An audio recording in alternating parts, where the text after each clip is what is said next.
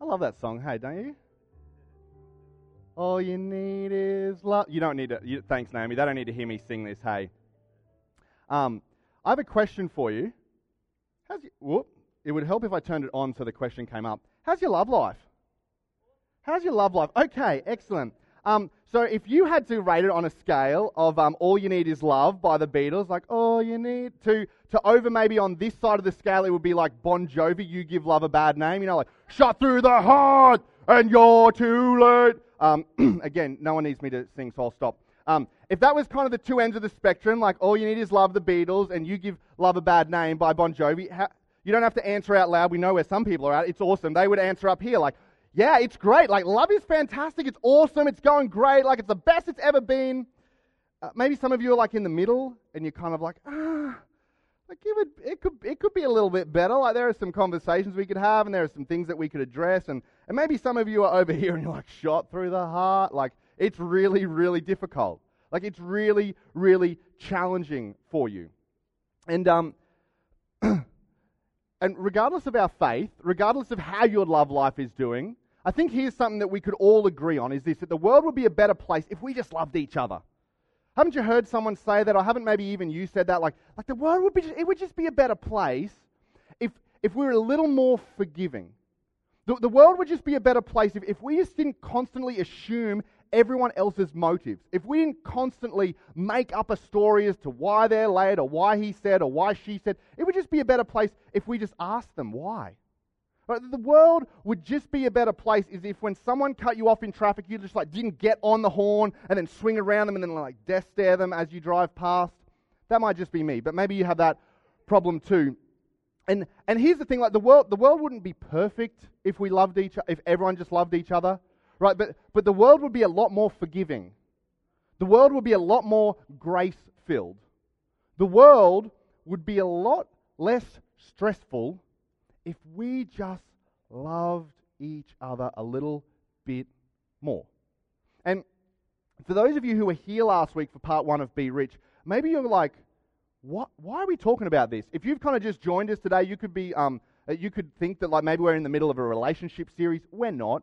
Um, but I'll explain why this is so important at the moment because we're actually in the middle. If you're joining us for the first time, um, or if you snuck in late, my name's Chris. Um, we're so so glad you're here. We're actually in one of our favorite times of the year, where for, for a whole month we are just uber generous. And the reason that we do this series called Be Rich is because we want to unleash a wave of generosity um, on our local community and on, the, on the, uh, the, our state and on our world as well. We just want to be generous with what we have. And so last week, as we launched this series, we kind of p- began to put the challenge out there. We said, hey, for the next month, um, we, want, we want to challenge 100% of you to give, and then we're going to give 100% of it away. 100% of you to give, and we're going to give 100% of it away. And we named some of the partners that we're going to be giving um, some of the, our funds to. Um, if you want to listen to that, you can jump onto our podcast or onto our SoundCloud. I don't have time to go through all of them again. But we set our target that we wanted to raise $3,500 this year across, both our, uh, across all of our community. And this week, um, you have begun and you've raised $823 in seven days. That's awesome. You should give yourselves a round of applause for that. Like, that is that's not small.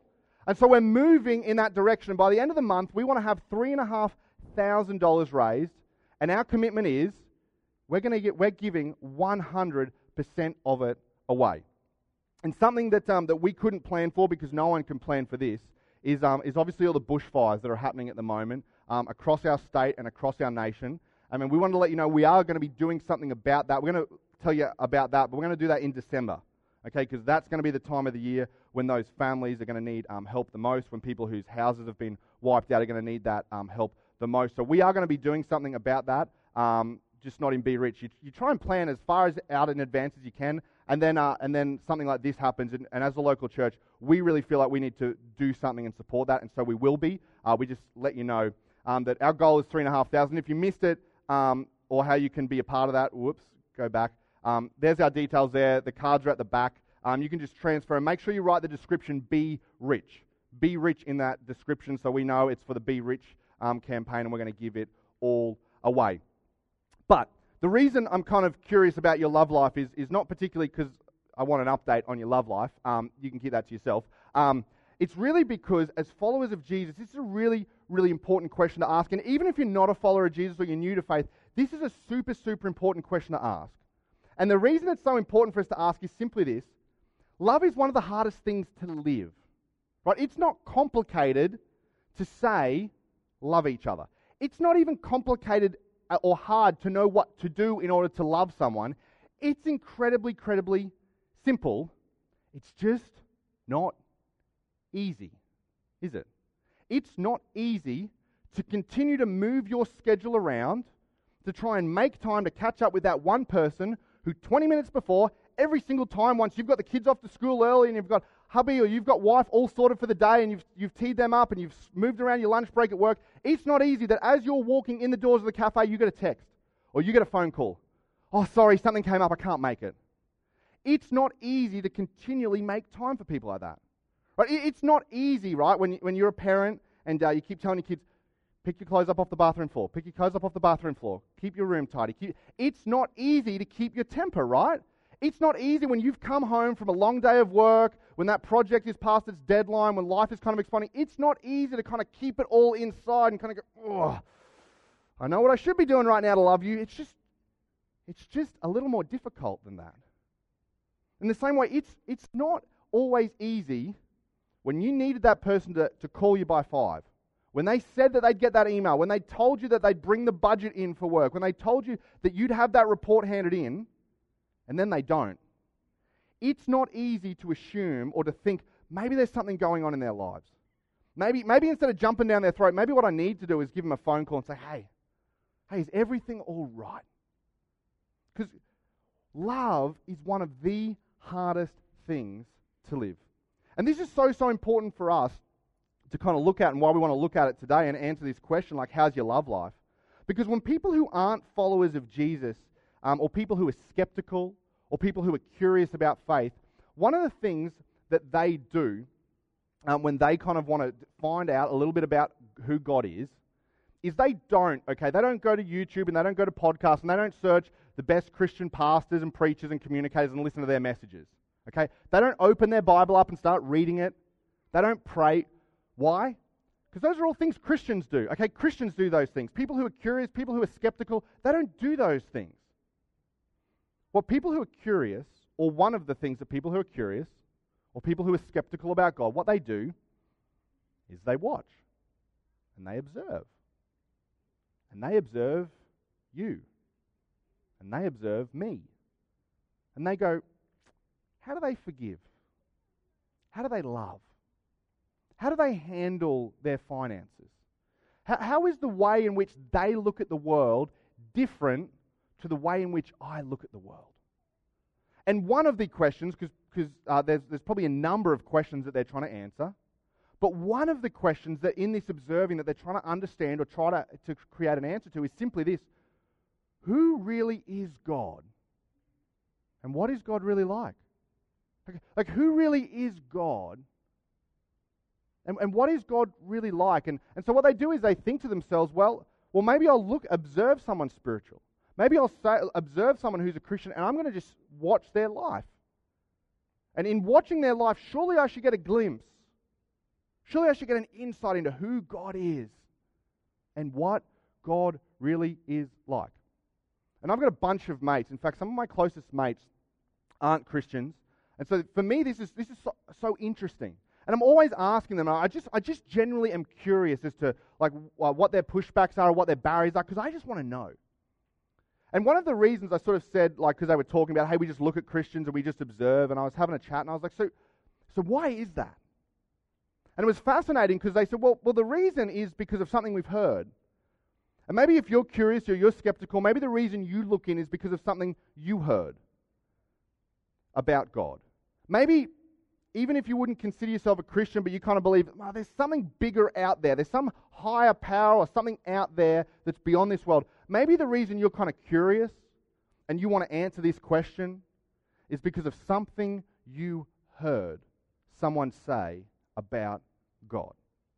And the thing that we're going to look at, this statement that a lot of us have heard people say, maybe you've even uttered it about God yourself, actually, until 2,000 years ago, wasn't a thing. It wasn't a thing that anyone said about God. And in fact, I'm going to show you the three little words that make up this statement. And you're going to probably look at it and you're going to be like, that's not really that remarkable. Um, and that's okay because until 2,000 years ago, no one would have ever dared to make this claim. But 2,000 years ago, Jesus' best mate, John, wrote three little words. And these three little words changed the way and changed the conversation around who God really is and what God is really like. And the three little words John wrote are this God is love. God is love. John didn't say God is loving, God is nice, God is, God is a really cool guy to hang out with. No, no, no. John said God is love. And the fact that you look at that and you're kind of like, well, that's not really new, Chris. That kind of comment or that kind of statement, it's not remarkable, is a testament to just how remarkable John's comment was. Because we kind of hear and we kind of like, whether we agree with this or not is a different, different conversation. But we look at this and we're kind of like, yeah, I've heard people say that. Because 2,000 years ago, in the culture in which John was living in, the pagan gods, no one would have ever said this about them. Because the pagan gods, they were jealous, they were angry, they were fickle, and just for fun, what the pagan gods, like the Roman gods and the Greek gods, like Zeus and Ares and Apollo, what they would do just for fun is they would meddle in human lives. That's, that's their stories. That's, if you look at Greek and Roman culture, that's how they understood God.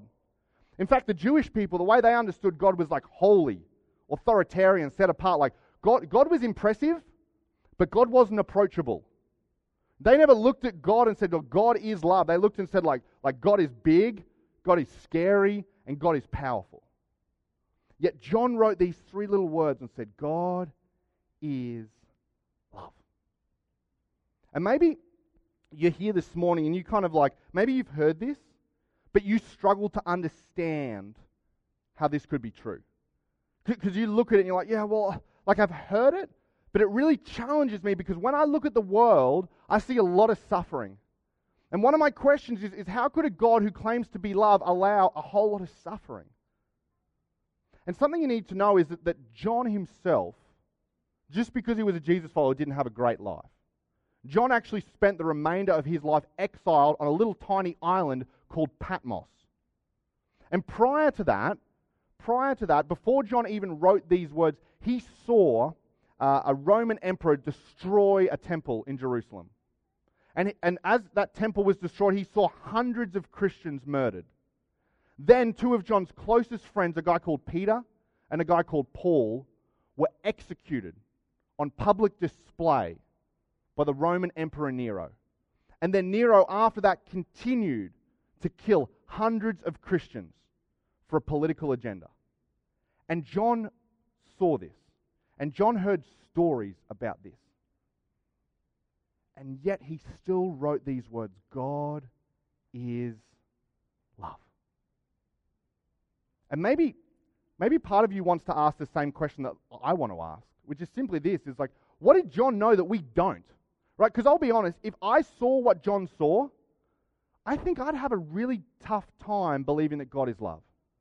I don't know that I could possibly, if I was in John's situation, write those three words, God is love, if I'd experienced that John had experienced. So part of me wants to know, what did John know that we don't?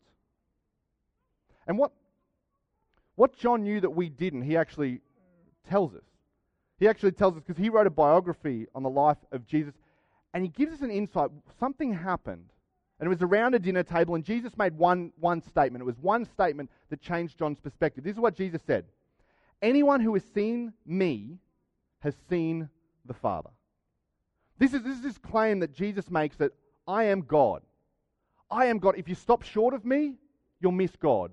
If you look past me, you'll miss God. And then, more than that, the very next day after Jesus had made this claim, John witnessed his best friend die on a cross, executed by the Roman government. And then he saw them take his lifeless body off the cross, bury it in a tomb. And then three days later, John had breakfast with him. And the reason that John concluded God is love is not because of something someone taught him but because John believed, and I'm kind of inclined to, to go with John on this one, that if someone can predict their own death and resurrection and pull it off, I'm inclined to believe whatever they've got to say. I'm inclined to lean into what they've got to say because if they've got power over death, I kind of want to know what's going on with that story. And really, I think where the rubber hits the road for a lot of us today is simply to ask this question How do we love in a way that transforms people? Because John, despite all, the, uh, all, all that he had seen, all that he experienced, he still concluded that God is love. And the reason that he concluded that is because he had seen Jesus' love transform his life. He had seen the ways that Jesus spoke and the way that Jesus interacted with other people, and he had seen it transform their lives as well. And he wasn't willing, despite everything he saw, to walk away from that fact. He still believed that, you know what, love can transform. And love has the power to transform because I've seen it happen. And so, for us as followers of Jesus, this is an important question to answer. And even if you're not a follower of Jesus, I think this is a question that you should spend some time answering as well. Because if you really want to make an impact in the world, if you really want to make a difference in the world, you can't possibly hope to do that without some element of love, without some element of making a difference or making people's lives better or making an impact. And we kind of, John kind of gives us, gives us actually a, a glimpse in another part of his biography about Jesus. This was before Jesus died, we're going to look at. We're going to jump in on this conversation, and Jesus actually isn't the main character in this conversation. There's a guy and a, and a, a, a, man and a woman. They're the two main characters. You'll get to see who a little bit about they are, uh, who they are in a second. But in this, John gives us a glimpse about how we can love in a way, despite what we experience, that we could conclude that God is love. And this is where it picks up.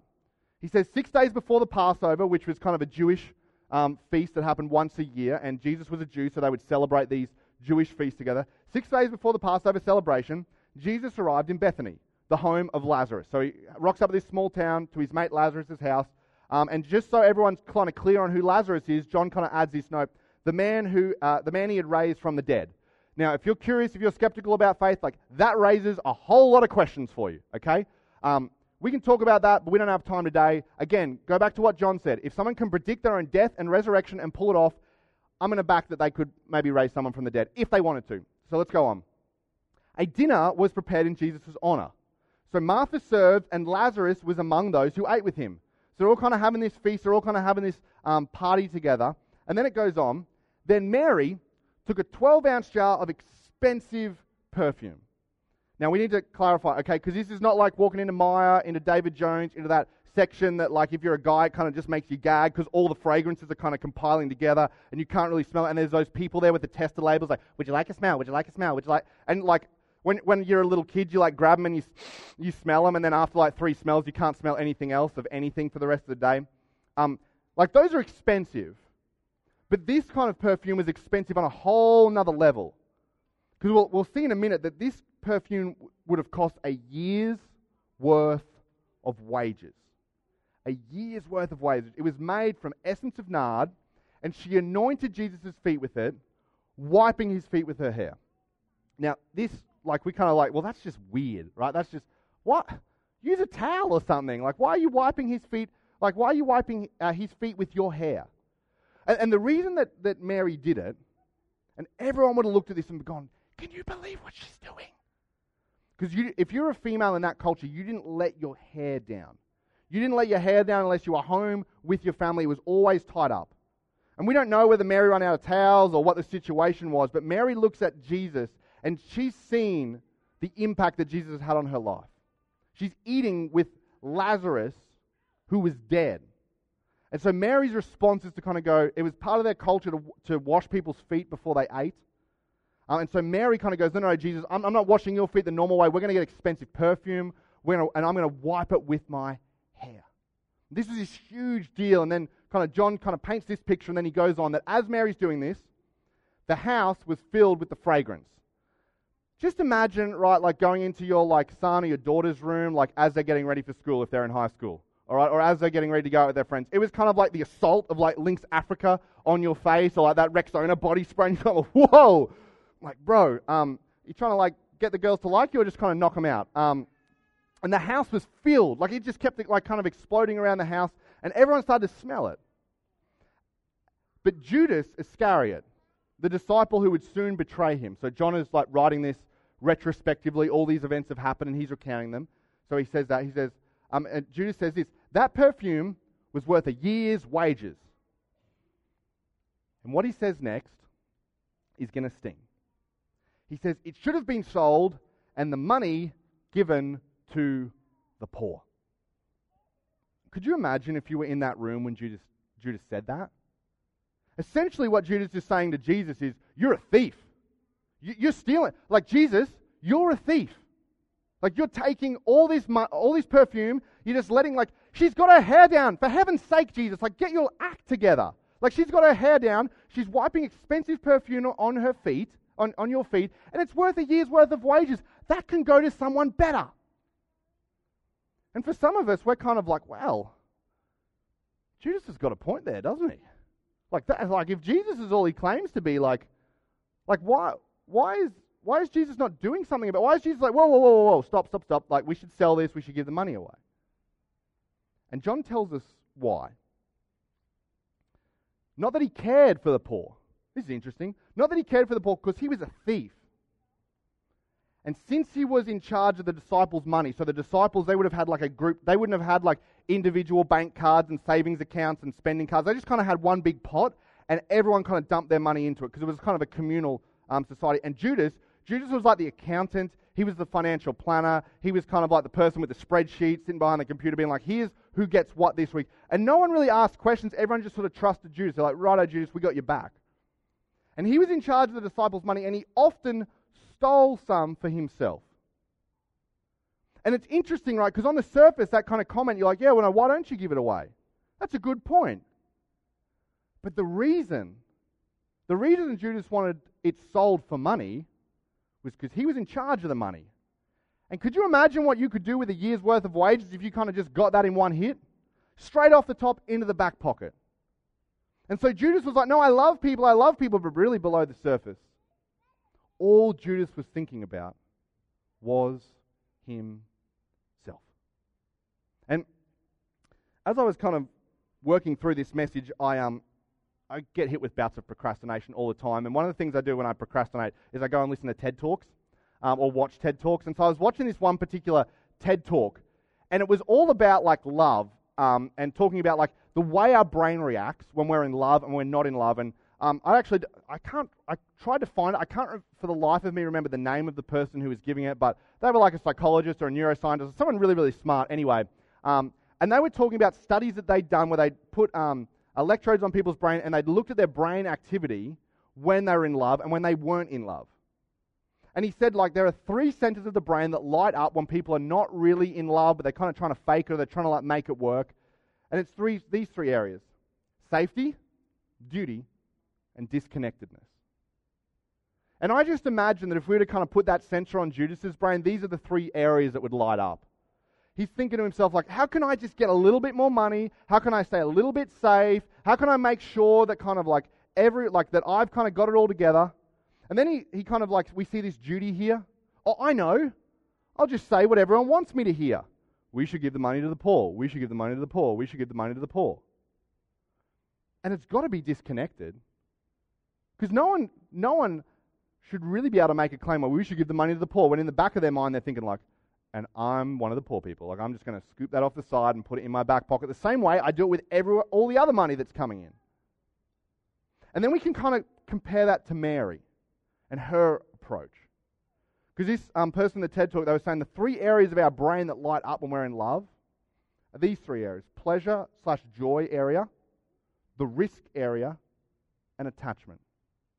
But Mary, the reason Mary pours that perfume over Jesus is, is because she's thinking, to us, uh, she's thinking to herself, water's not good enough to wash his feet.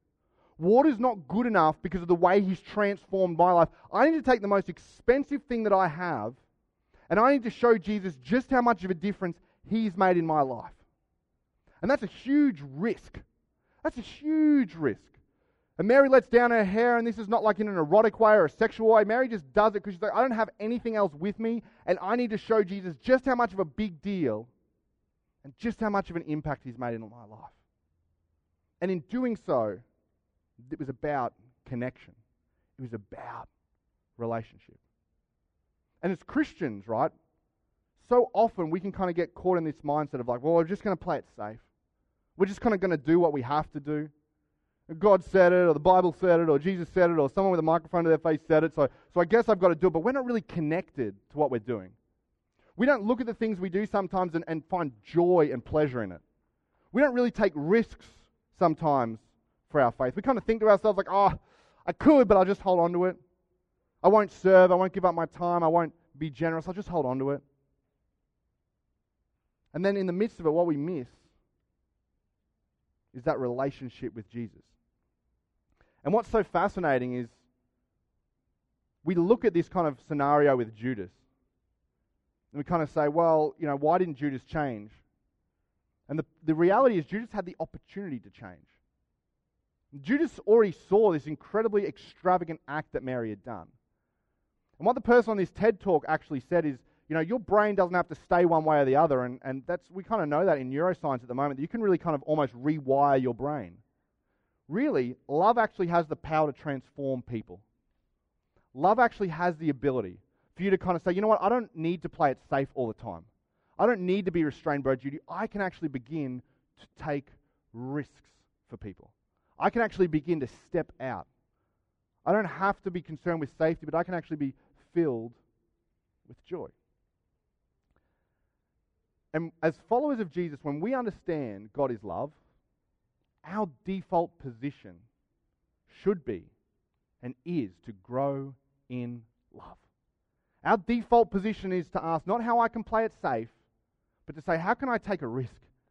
How can I, how can I show others the joy that I have within with what, what Jesus has done for me?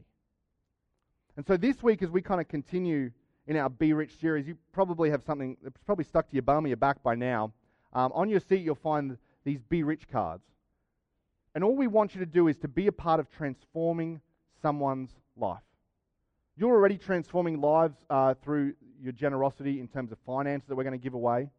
But you can actually take your phone out um, and the little QR code down there, you can just hold your, uh, the photo over your QR code and it'll take you to, um, to a page that has a whole list of dry goods and non perishables. Because uh, over this Christmas season, we're actually collecting a whole heap of hampers. You can begin bringing them into Beyond, um, and we'll have a collection point uh, at the front door from now until uh, December 15th, is the date. And over Christmas time, then we're going to partner with some of the, our network partners and we're going to distribute these Christmas hampers all across the Moreton Bay region. Uh, we've already actually begun partnering with Grace College Caboolture for the last like four weeks. They've already been starting the Be Rich campaign on their campus. They already have all their students bringing in a whole lot of uh, dry goods and non perishables for us. And so we've already got a heap of stuff. And so we want to partner with them. And then we're going to send these hampers out to uh, a number of our other partners throughout this week, uh, throughout this Be Rich series and leading up to Christmas. And some of you, as we close, I want to challenge you. Because some of you are probably like thinking there and you're doing like the typical Christian thing, and uh, the, uh, the only reason I know you're doing it is because I've done it before. You kind of go, oh, well, sounds great. I might just pray about that. If I could, I might just think about it for a week and pray about it. And, and here's what you need to know when it comes to loving other people, there's nothing to pray about, there's only something to do. Because John Jesus' best friend says, God is love. And if God is love, you don't have to ask God, should I love others? The answer is already yes. It's in the definition of who God is. The answer is already yes. And if John was here, and if John could address maybe the pushback that you have against this, I think maybe John would say something like this that when you love Jesus, you actually take risks for Jesus. You're not content to play it safe. You're not content to, to do something out of duty, but you're actually kind of saying, I need to take risks because that's what Jesus did for me. And if you're a parent, I just want to speak to you. This is the last thing, this is the last 45 seconds, and then we're done, I promise. If you're a parent in this room, this has the potential not to just impact other people's lives, but impact the lives of the people in your household as well because there is a whole lot of research done into why is it that the next generation walk away from faith. Why is it that parents grow up and they just want nothing more than their kids to know the love of Jesus? And there's a whole number of factors around that. But one of the most telling factors is that if you're a parent and you go to church two to three times a month, two to three times a month, but you do not serve or you do not contribute to the mission the percentage that you have of your child becoming a Christian and staying a Jesus follower all throughout their life is 9%. Is 9%. And you, you, you probably know the reason why, right? Because things are caught, not taught. Things are caught, not taught. People observe. Children observe. You've seen this with your own children, right? Like if they're standing in line for a photo and everyone's got their hands on their hips, they look, or hands on their knees, they look down the aisle and they go, okay, everyone's doing that. I should do that too. If they, if they see like everyone's standing like this, okay, I better do that too. They dress the same as, as you. And they look up to you and they mimic because things are caught, not taught. And if they see parents and all of us kind of going to church and going through the motions, they're just like skeptical or curious people about faith. They observe and they see. And what do they conclude by the time they reach high school? I want to sleep in on a Sunday morning. But, and here's the kicker, but if you don't just go to church two to three times a month, but you are actively serving, you are actively transforming people's lives, that number shoots up to over 80%. The number is 80.4. Just over 80% by the simple act of you saying, you know what? I want to transform someone else's life. And the people in your own household, as you transform the lives of other people, it actually begins to transform their life as well. So, this Be Rich season, let's transform the lives of our community. And in doing so, our hope is that it would transform the lives of the people in your house as well. Let's pray.